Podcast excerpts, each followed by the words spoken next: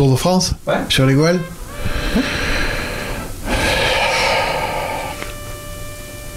Non. non. Soyons clairs, non. Pourquoi? Pourquoi?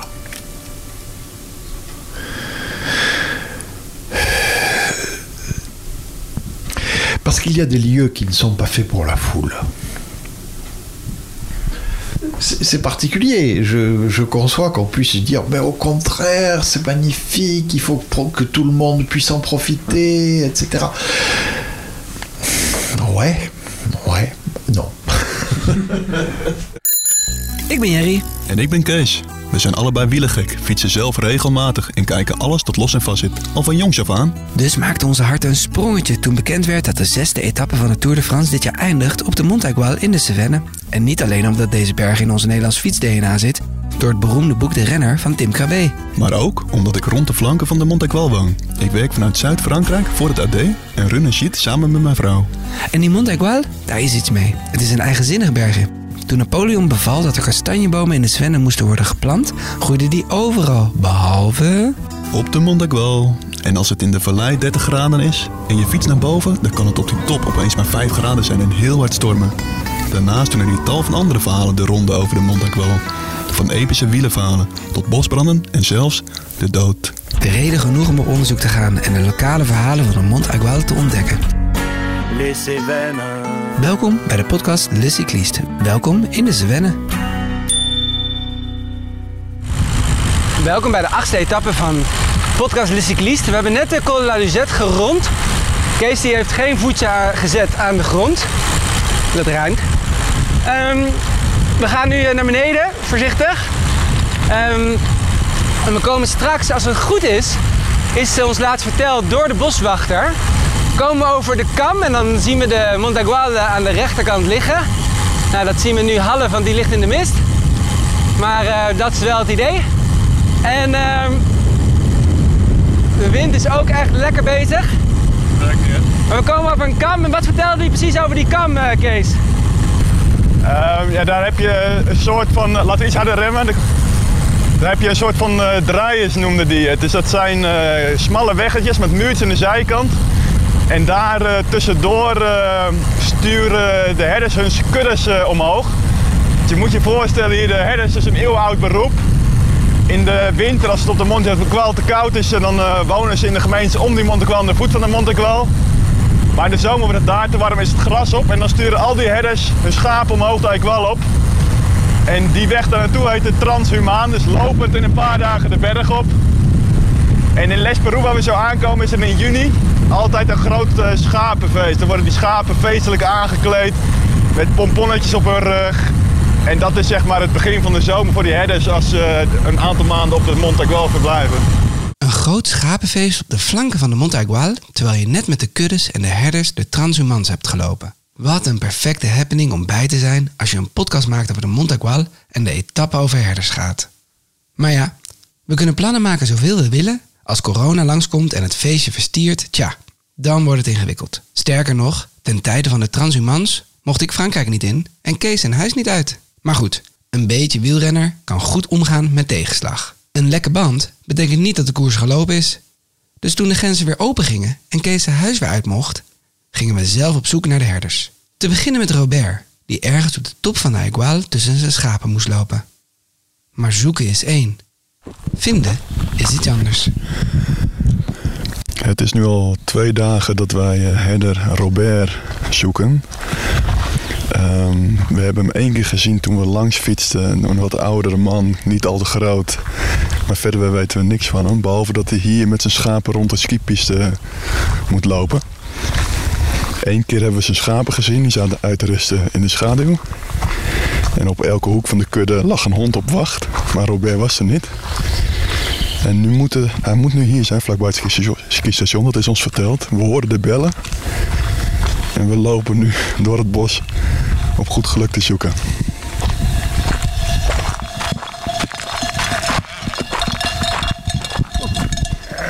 En wat doen we als we de honden zien? Want we zagen net een bordje met VTT'ers. Als je een, eh, een kudde waakhond ziet, doe dan geen gekke dingen en fiets rustig door. Negeer ze. Ja, dus dat doen we. Rustig doorlopen negeren. En dan ga jij links voorop lopen. We moeten als groep blijven lopen, niet eh, ja. los van elkaar wegrennen. Hè? Maar dan jij richting de hond en ik aan de andere kant, oké? Ja.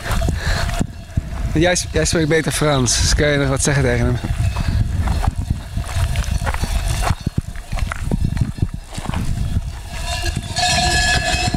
Staan nu op het hoogste punt van de skipiste lijkt wel. Hier komen alle liften aan. Sleepliften. Het zijn vooral sleepliften eigenlijk. Er is veel gras. Ik zie de schapen. Nu kijken of we ook een persoon zien. Ik heb hem gevonden. Jerry, hier is hij. Ik heb Robert gevonden beneden aan de berg. Hij loopt er met zijn honden. Het zijn er een stuk of drie. Hij loopt met een eh, wandelstok en een pet op, een jas om zijn arm. Het duurde twee uurtjes, maar dan heb je ook wat. Het is een heel idyllisch plaatje. Een wat oudere man eh, alleen met zijn honden en zijn eh, kudde. Hij komt omhoog gelopen onze kant op. Dus we gaan eh, ons zomaar voorstellen en naar hem toe. Bonjour.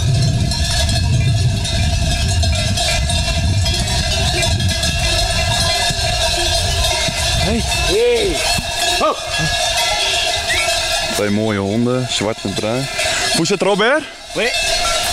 C'est euh, Delphine Bourrier et Thomas Flavier qui me dit vous êtes ici, vous êtes le berger euh, avec les moutons aux euh, stations de ski. Et nous sommes des journalistes hollandais. Nous sommes des journalistes hollandais. Et on fait une show radio sur toute l'histoire de Montagual. On parlait avec les personnes qui travaillent à la station météo, mais aussi avec des bergers comme vous. On a parlé avec Annie Lachem de Soman. Terwijl Kees even uitlegt wie we zijn en wat we tussen zijn kudde schapen doen, houd ik de honden in de gaten. Gelukkig helpt Robert een handje mee en worden de honden zo nu en dan met een stevig hey toegeroepen. Als Kees klaar is met zijn uitleg en Robert heeft toegestemd om wat vragen te beantwoorden, beginnen we met de vraag hoe lang Robert al herder is op de Montagual. Heel lang is zijn antwoord. Zijn hele leven eigenlijk al. Vous avez, vous avez fait ça pour combien d'années déjà Oh, euh, moi, j'ai fait ça euh, euh, très longtemps. Très longtemps. Ici, que je viens ici, euh, ça fait 5 ans, mais après, eu un troupeau toute ma vie. Een leven lang herder zijn, dan moet je wel heel erg van schapen houden. En van alleen zijn. Maar wat is nou het mooiste van zijn leven? Vragen we Robert.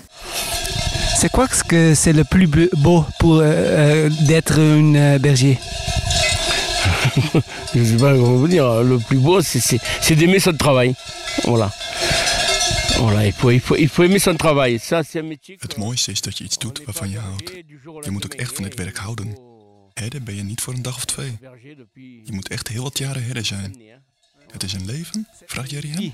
Voilà, c'est une vie. C'est une vie. Moi, bon, euh, j'ai eu un troupeau, puis après, il m'a fallu le vendre, mais euh, j'allais garder. Ma mère, elle me portait pour aller garder le troupeau. Hein. euh, Je marchais pas. et- Mijn moeder nam me als kind al mee om op de schapen te passen toen ik nog niet eens kon lopen. Ik doe het dus al mijn hele leven. Iedereen in uw familie was herder? Vragen we Robert. Ja, in mijn familie was iedereen herder. Oké, mijn vader was herder en boer tegelijk en mijn moeder hoede dan meestal de schapen. En ik ben niet veel naar school gegaan. Ik was meestal ook bij de kudde. Dès que j'ai l'école, je suis pas allé, ou pas beaucoup, et, mais j'ai gardé le troupeau, voilà. Robert weet niet beter. Hij is schapenherder. Altijd al geweest en hij zal het altijd blijven. Terwijl de nachten toch vaak kort zijn en het ook eenzaam is op de berg. Toch? Et pour vous, vous, vous, vous allez à quelle heure le matin? Le matin, euh, je me, vers 6 heures, on pense les In de ochtend sta ik om 6 uur op. En dan zijn we buiten tot 8 uur 's avonds. Elke dag? Elke dag. Zelfs als het regent. Welk weer het ook is, we gaan naar buiten. En bent u veel alleen? vragen we. Ja, ik ben hier alleen. De baas komt me elke drie weken een dag vervangen. Chaque trois semaines, un jour chacun, et voilà. Is, eh, is het moeilijk zoveel alleen te zijn, Robert? Nee hoor, daar moet je van houden. Het is een beroep waarin je van het alleen werken moet houden. Je ziet het. We zien hier helemaal niemand, hè? Personne, hein. voilà. En daar staat hij dan. Een oude man, volkomen gelukkig tussen zijn schapen. Met een stok in zijn hand om de berg op te komen, een hoed tegen de zon en een dikke trui tegen de kou. En een mobiele telefoon. Maar daar houdt hij eigenlijk niet zo van.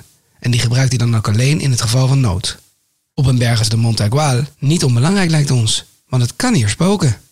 Maar vindt Robert deze berg eigenlijk moeilijk?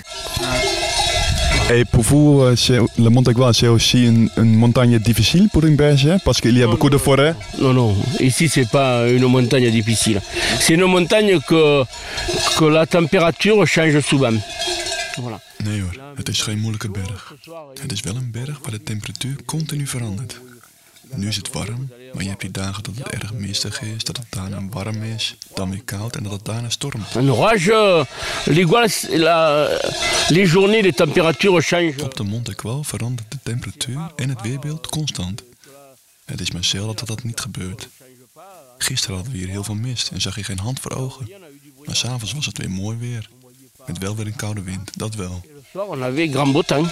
Et on avait du vent qui faisait froid. Niks geen moeilijke berg. Kop omlaag en doorbeuken. Als het regent, regent het. Mist is mist. En ja, de wind maakt het koud. Dus, Robert is een echte geharde herder. Die altijd herder zal blijven. Maar wat als hij er niet meer is? Zal de jongere generatie hem dan vervangen? Vous pensez que dans 10, 10 ans ou 20 ans, il y a des bergers ici Mais il y aura des... Zolang er ouderen zijn, zullen er herders zijn. Daarna is er de jeugd, maar die werken anders dan dat wij dat doen. Voilà. Oude tijden vervliegen volgens Robert. Herders? Ja.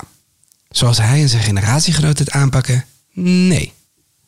Nou kan Robert er best gelijk in hebben, maar journalisten doen altijd een wederhoor. Dus trekken we naar Annie. Ook herder, ook op de Montegual.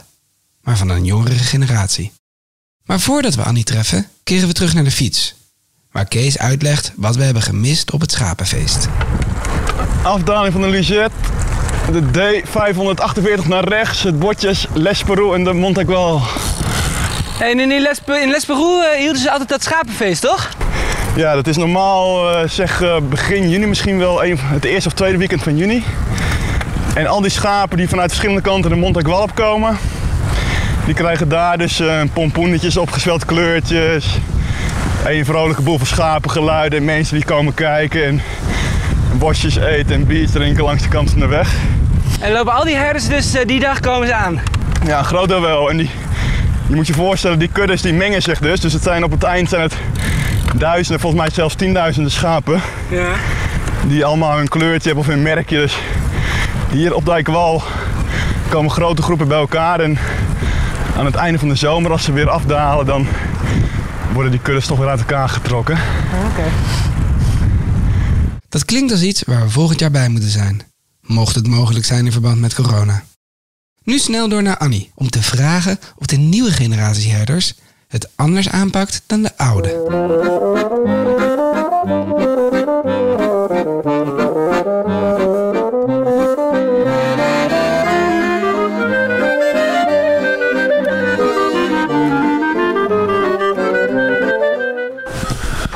Zijn nu aangekomen bij de bergerie, de, de schapenstal van eh, Annie. En Annie is een eh berger hu- transhumaan, noemen ze dat. Dus een herder die in de wintermaanden in het dal verblijft van de Montegual. Maar in de zomermaanden vanaf juni eh, omhoog loopt met haar troep schapen. Om de zomer op de, op de berg te verblijven. Ja, we, zitten in de, we staan nu in de stal. We zien allerlei schapen, wat oude schapen, een paar mannetjes en heel veel lammetjes. Het is een gezellige boel hier en we gaan eens vragen wat het leven van een herder hier inhoudt. Kees begint met te vragen hoe het is daar op de berg. Slaapt ze in de buitenlucht zoals vroeger? Of op de grond in berghutten zonder stroom? Zoals we dat in films zien? Non, non, on a une super cabane qui a été faite euh, oui, en pierre, une jolie cabane qui est toute récente. Nee, op de Eikwal hebben we nu een mooie, comfortabele berghut die nog vrij nieuw is. En in tegenstelling tot vroeger betalen we nu één herder die bovenop de berg blijft. Ik ben wel een van de herders die zelf minstens één keer per week omhoog gaat. Maar er zijn ook herders die dat niet doen en een kudde de hele zomer laten in de handen van die herder. Et puis voilà. Et maintenant, vous, vous habitez en hiver, vous habitez en maison, vraiment une maison. En in de winter woon je in Somane, in een echt normaal huis. Toch Annie? Ja, maar we hebben altijd een huis gehad, hè? Kijk, vroeger was het anders. Dan had je thuis geen elektra en geen douche. Maar nu zijn het gewone huizen hoor. Ça va, et plus c'est quand même euh, viable, quoi. C'est, euh, Aha, Robert had dus gelijk. Het is niet meer zoals vroeger. De vraag is, hoe is hij erin gerold? euh, depuis toute petite, j'ai j'ai fait les transhumances. Et, euh, et pour Van kleins af aan heb ik de transhumans gedaan. En die dagen waren voor ons altijd echte feestdagen. Vanaf heel jong bracht ik dan nachten door onder de mooie sterrenhemel. Met mijn vader en mijn opa. Dat zijn zaken die je niet meer vergeet. c'est voilà. Et euh, cette euh, bon, une entreprise, c'est une entreprise familiale ou euh, Si, oui. Alors moi, mon grand-père était berger. En Annie, jouw bedrijf is dus een echt familiebedrijf. Ja, mijn opa was herder en herder die de transhumans deed. Mijn vader was ook herder, maar hij verving vooral anderen. Hij deed niet zelf de transhumans. Daarna kwam ik en ik doe allebei. Kan, kan vous êtes une fille? En als meisje liep je dus al samen met je vader in de schapen, vraagbaar. Jazeker, ik ben opgegroeid met mijn vader. En leef je dan je droom door nu zelf herder te zijn, Annie? Ja, 15 jaar lang heb ik met kinderen gewerkt. Toen kwam mijn vader te overlijden en stonden we voor de vraag: gaan we alles verkopen? De schapen en deze bergerie? Dat was voor mij onmogelijk. Ik ben met al mijn andere werk gestopt, echt met alles, om zelf herder te worden. En dat is binnenkort alweer 19 jaar geleden. Mettre là-dedans ça va, ça va faire 19 ans bientôt. Voilà, que je suis là. 19 jaar is ze dus al herder. En in die tijd heeft ze een mooie kudde schapen opgebouwd. 250 moederschapen heeft ze, die elk één lam per jaar geven. Daarvan houdt ze 30 tot 35 vrouwelijke en de rest verkoopt ze. Maar dat ging vroeger iets anders. Et euh, vous gardez les moutons euh, quand ils sont un petit peu plus vieux, faut euh, vendre. Alors, Mais tu fais pas de, de fromage ou de, ou de, de lait ou de... non, non, avant, je faisais de la vente directe. C'est-à-dire que je... Je houdt de schapen en als ze iets ouder worden, dan verkoop je ze. Maar je melkt ze niet en maakt geen kaas, vraag ik Annie. Nee, vroeger verkocht ik een huis. Ik slachtte de dieren en verkocht het vlees. Daarna ontstond er hier in de regio een discussie over wie dat mocht doen. Ik heb nu niet meer het recht om dat thuis te doen. Het moet gebeuren in slachthuizen. En dus ben ik ermee gestopt. Et euh, maintenant, je vends plus du tout comme ça. Je... Vous avez le droit de, de tuer une mouton Non, Non, c'est ça. Ça, à l'abattoir. le- Ouais, c'est ça. Voilà. Mais même, même l'abattoir, c'était compliqué. Et euh, du coup... euh, Dus ik verkoop mijn lammeren nu als ze drie, vier maanden oud zijn. Dat gaat via een coöperatie. Ze laten ze nog iets opgroeien, zodat ze wat dikker worden en daarna worden ze geslacht. Avez... En Annie, wanneer je een schaap een tijd lang hebt gehouden en hebt zien opgroeien, is het dan moeilijk om het dier te verkopen? Je hebt dan toch een beetje een relatie opgebouwd. Vous avez un petit peu une relation avec un mouton. Ah difficile. Ja, dat is moeilijk als je een herder bent die van zijn dieren houdt. Ik eet wel vlees, maar geen schapenvlees, hè? Non. Du viande, pas de viande ou juste pas du mouton? pas de mouton. Ah ouais. Ouais. Kees is verbaasd. Maar eigenlijk is dit logisch. Een drugsdealer moet ook geen drugs gebruiken. Don't use your own merchandise. Dus waarom zou een schaapherder dan zijn eigen schapen eten? Klinkt logisch toch? Wat vroeger in ieder geval logisch was voor de herders, was ecobuage. Het afbranden van kleine bosjes door de herders, zodat de vlaktes vrij waren voor de schapen om te grazen. Maar ook dat staat tegenwoordig ter discussie. Et euh, le, le feu, le berger, le berger maintenant en hiver, il fait quelquefois un feu contrôlé. Et c'est pour, pourquoi Pour brûler le, le, le végétaux comme ça Le mauvais- les mauvais végétaux, style les genêts, balais, qui sont envahissants et que rien ne le mange. ou- Er zijn bosjes die geen enkel doel dienen. Zoals de Genet ballet, die taai zijn en die niet worden gegeten of heel erg weinig. passer les bêtes dessus, ça, ça, elles le mangent parce que c'est tendre, du coup elles, elles le mangent. Als wij in de lente met de dieren rondlopen en ze eten het gras dat mals is, dan groeien al dat soort bosjes daarna erg snel. En die verbranden we. Het is een veelgebruikte methode. personne ici que nous parlons, euh, parlons avec nous, que, que dit que le écobouage, c'est c'est difficile et, se doit changer, et se doit euh, euh, changer une autre manière pour, pour faire ça. Que tu penses de ça Alors il y a des endroits, oui, mais il y a des endroits c'est inaccessible et si on fait pas ça, euh, Op sommige plekken zou dat onderhoud op een andere manier kunnen. Maar er zijn ook plekken die ontoegankelijk zijn, waar alleen de schapen kunnen komen. Als we het op die plekken niet doen, dan zal het bos die plekken innemen en dat is gevaarlijk. Als er in de zomer dan eens een brand is, dan zal alles verbranden. Wij beheren als het ware de brandwegen.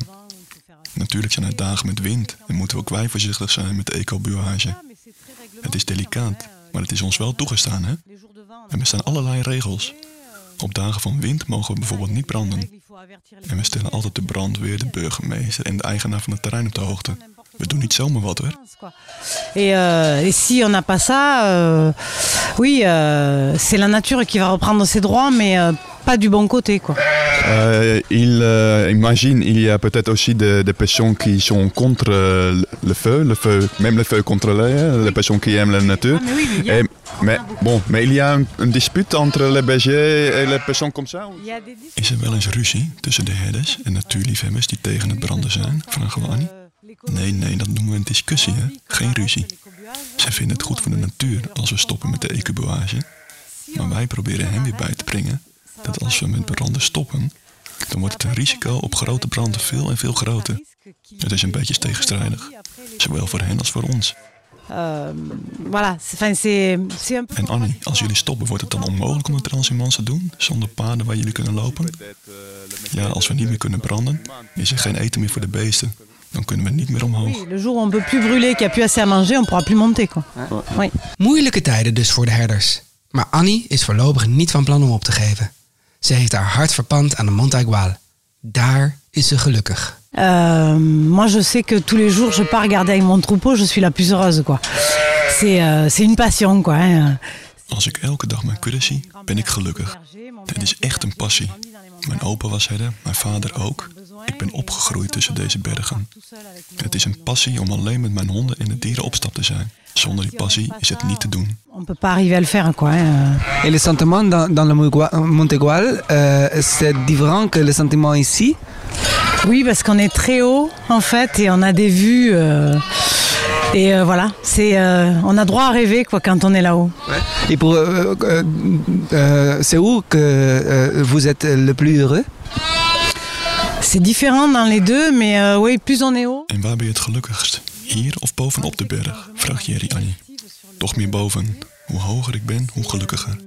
Als ik hier bovenop de berg sta, is dat echt een klein paradijs. Et ici. Et là, quand je suis là-haut, c'est, c'est le petit paradis, quoi. Ondertussen koersen wij op de fiets af op dit paradis. En we merken dat, zoals we in onze intro vrolijk vertellen, het in het dal 30 graden kan zijn, maar bovenop de Aigual kan spoken. Gelukkig zijn we goed voorbereid. Dus dan doen we al 85 weken onderzoek over de, over de Montagual. Alle verhalen weten we. We hebben bij het weerstation hebben we gepraat. En we komen in een shirtje zonder ondershirt aan. Dumbass motherfuckers echt. Wat een stelletje amateurs zijn wij zeg. Nou, we zijn vanochtend een beetje in de haas weggegaan. maar Het was ja, beneden 30 graden en eh, het voelt hier als 15 of zo, denk ik. Wat- Nou, Ah, net aan ja. Kom op zonnetje, breek door. We hebben je nodig. Van de zonneschijn en warmte naar de mist en de kou. Iemand die zich ook zo voelt is Bernard. Zijn hele leven was hij herder. Maar tot zijn grote verdriet zit hij nu geketend aan een herderschot in het dal aan de voet. Hij is de laatste herder die we spreken. Of eigenlijk dus ex-herder in zijn geval. Maar het voelt als herder als we aankomen. Want als je een kind een herder laat tekenen, dan ziet hij eruit als Bernard.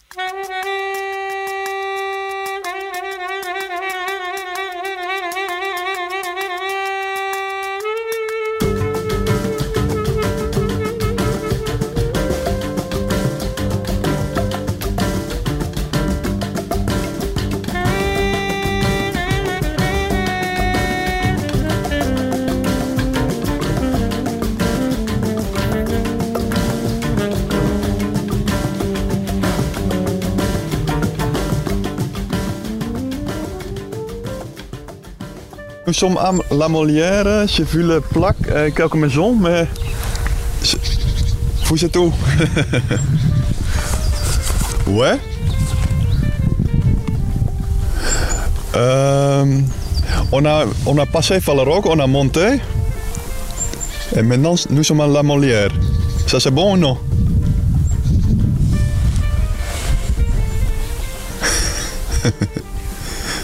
Ok. Ouais. Non, je pense nous sommes en bas.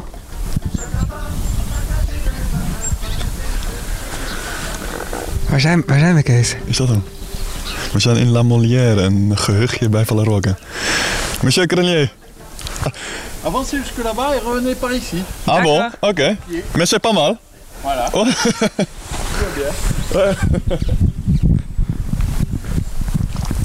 We lopen in een klein gehuchtje dus, eh, La Molière.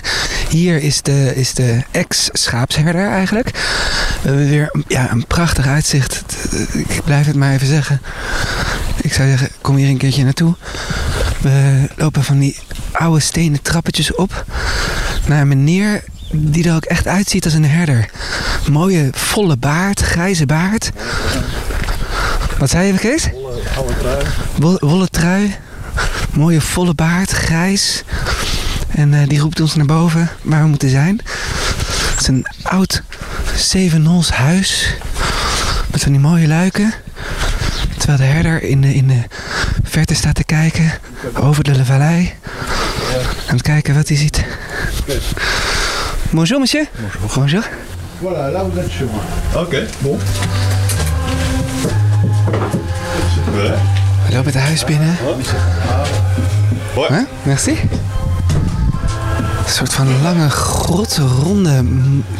Ja, echt een cave eigenlijk, waar je, waar je wijn zou verwachten. Een donkere grot waar het ruikt naar honden, schapen en de herder. Terwijl Kees nog even over de honden praat en of ze wel lief en aaibaar zijn, kijk ik mijn ogen uit. Ik dacht dat dit soort grotten alleen in films of boeken bestonden. Een bijzondere plek en een bijzondere man. Dat blijkt uit het gesprek dat volgt. We beginnen met hem te vertellen dat Annie zei dat er tegenwoordig herders zijn die maar één keer per week op de berg slapen. Deed hij dat vroeger ook zo? Elle, nous dit euh, maintenant il paye, il y a une berger chalerier qui reste en Montequal en été. Et les autres restent aussi où il part quelquefois, quand vous êtes euh, berger, vous restez là-bas tout le temps ou? Oui. Moi, je, je bouge, je restais au troupeau, je restais là-haut. Et j'avais pas envie de descendre. Ja, ik bleef met mijn kudde bovenop de berg. En ik had totaal geen zin om naar beneden te gaan. Want dat zou het ritme breken. Tja, hoe zeg ik dat? Hoe leg ik dat uit? Het is daarboven een ander landschap, een andere wereld, een andere verantwoordelijkheid, een ander ritme van leven. Het is totaal iets anders. Als ik boven met mijn kudde was, was ik boven met mijn kudde. Punt. Ik wilde niet naar beneden. Mais j'avais, j'avais vraiment pas envie de descendre.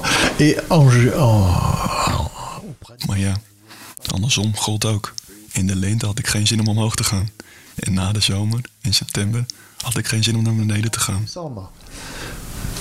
Et une fois que j'étais redescendu, j'avais pas envie d'aller là-haut. Bernard vergelijkt het met schippers. Schippers die drie maanden gaan varen, willen ook niet twee dagen per week van het schip af. Dat verstoort het ritme. Als je boven bent, ben je boven en leef je het ritme van de herder. En Bernard wil daar niet gestoord worden. Of, want hoe zit het met dat weekendje vrij af die schippers en zeelieden krijgen in die haven om wat plezier te maken? Et à qui on proposerait d'aller passer un week-end euh, à terre euh, d'un coup d'hélicoptère. Non, non, le type il va pas vouloir. Il est. euh, Zelfs als ze zouden voorstellen een helikopter langs te sturen om even een weekend naar beneden te gaan, dan had ik het niet gedaan. Nee, ik zat er boven op die berg helemaal in.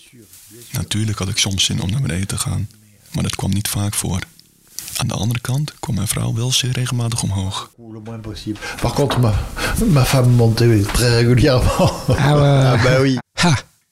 Hij was dus niet de volle drie maanden alleen op de berg met zijn schapen, die Bernard. Ook hij had zo zijn pleziertjes. Maar goed, het overgrote deel van de tijd was hij er wel alleen. Iets dat zorgt dat wij ons afvragen of hij nooit bang was. Voor vuur of andere dingen? Een ongeluk zit natuurlijk in een klein hoekje. Vous, avez du peur euh, quand vous êtes à nos... Vous avez du peur du feu Du feu Oui Non. Non Parce qu'il y a beaucoup de, beaucoup de parler de feu et de berger et de... Il, il- vous, vous, vous faites le feu pour, euh, pour les animaux et pour Oui. réserver le Ah oui, ça, ça fait faire du feu, faire du feu pour nettoyer les, les pâturages. Oui, ça fait partie du. Of ik wel eens bang was op de Montegual? Nee, nooit. Ook niet voor vuur. Dat verbranden van de paden, het vuur, dat hoorde bij ons beroep. Natuurlijk was het soms wel eens spannend. Dan werd het wat heet. Maar bang omdat we in gevaar waren? Dat nooit. Het is er in de zomer droog en heet en er kwam de gedachte wel eens op. Wat als er nu een grote onvoorziene brand gaat woeden en er is veel wind?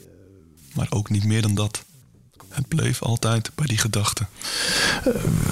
Tout à fait imprévu, oui, pourquoi pas. euh, c'est- Quelquefois on y a pensé, mais bon, pas plus que ça quoi. Et vous avez eu un peu de, des autres euh, choses? En haut Seul avec des animaux? Pas, pas plus que ça. Pas plus que ça. Bon, euh, c'est sûr que je me souviens de- d'orages absolument terribles euh, et, et on languissait que ça finisse. Enfin bon, on est dehors, on est dehors. hein. Ik was nooit bang op de Eikwo. Kijk, als het stormde, ja, dan hoopte hij altijd dat het snel over was. Maar we gingen wel altijd weer gewoon naar buiten, hè? En Bernard, je was er ook nooit bang om te vallen bijvoorbeeld, vragen we? Nee, nee. Maar, maar, er was altijd één ding dat ik bij me had. In mijn rugzak. Dat heeft mijn allereerste baas me geleerd. Toen ik als herder startte, gaf hij me één duidelijk advies. Bernard zei, je moet altijd een kleine spiegel meenemen. En dat deed ik. Altijd. Zodat ik naar mijn rug kon kijken in het geval ik me daar pijn had gedaan. Bij een ongeluk of een eh, blessure. Dan kon je zien wat er aan de hand was. Dat je kon vaststellen of het erg was. Moet ik eh, nu gelijk naar de dokter of kan het wachten? Als je helemaal alleen bent, kan je veel van je eigen lichaam onderzoeken. Maar niet alles. En pijn is dan ook niet altijd een goede indicator. Of een duidelijke indicator. Om een besluit te nemen om alles achter je te laten je kudde. En je te laten verzorgen of om te wachten. En daarom had ik dus altijd een spiegeltje bij me om het zelf ook te kunnen zien. Et dans les 40 ans, vous avez abondé, abondé votre troupeau une fois Abandonné. Non, C'était pas nécessaire. jamais. Jamais. In al die jaren nog nooit zijn troepen verlaten. En het geheim van de smid? Altijd een spiegeltje bij je hebben om plekken te checken die je normaal gesproken niet kan zien. Top tip. Zeker voor de wielrenners onder ons. Want ja, het zitvlak doet wel eens pijn. En als je dan alleen zit, dat brengt ons tot het laatste dat we willen weten van onze herders. Want wielrenners, die komen er op 3 september. Volop.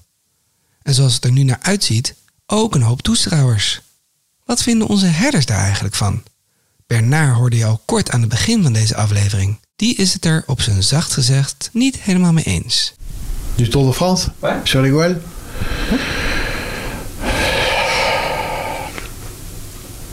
Non. non. Soyons clairs, non. Pourquoi Pourquoi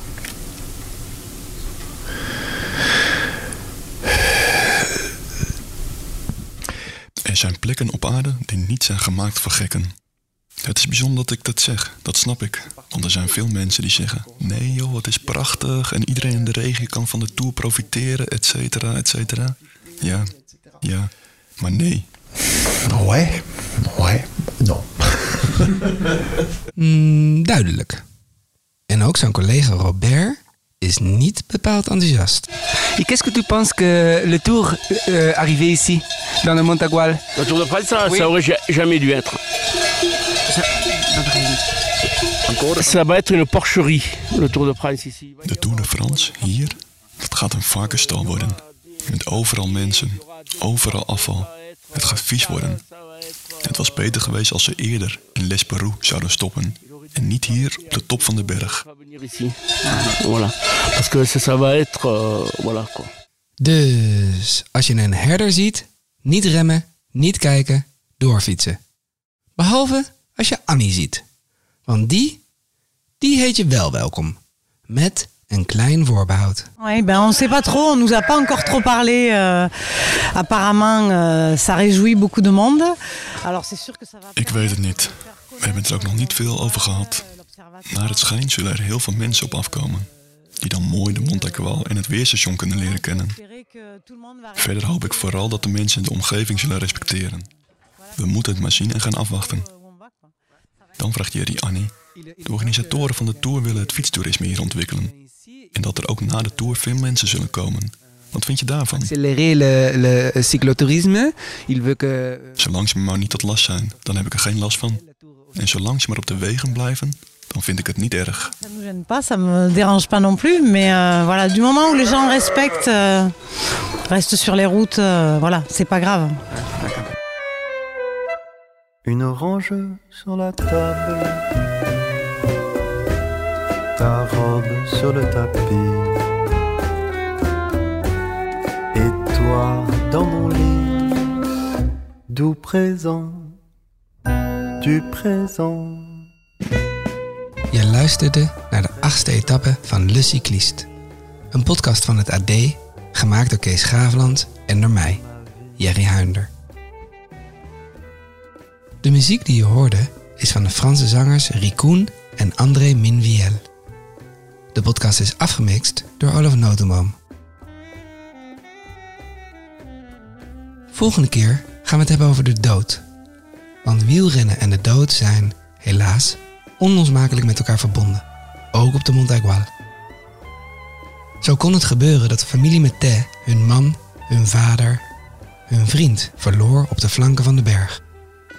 Een treurig, hartverscheurend verhaal, maar, zoals de familie het zelf verwoordt, als Remy Metet dan toch moest overlijden, dan was dit de beste plek en de beste manier. Op zijn geliefde fiets, op zijn geliefde berg.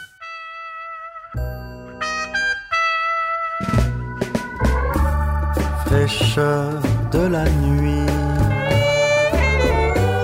chaleur de ma vie, une orange sur la table,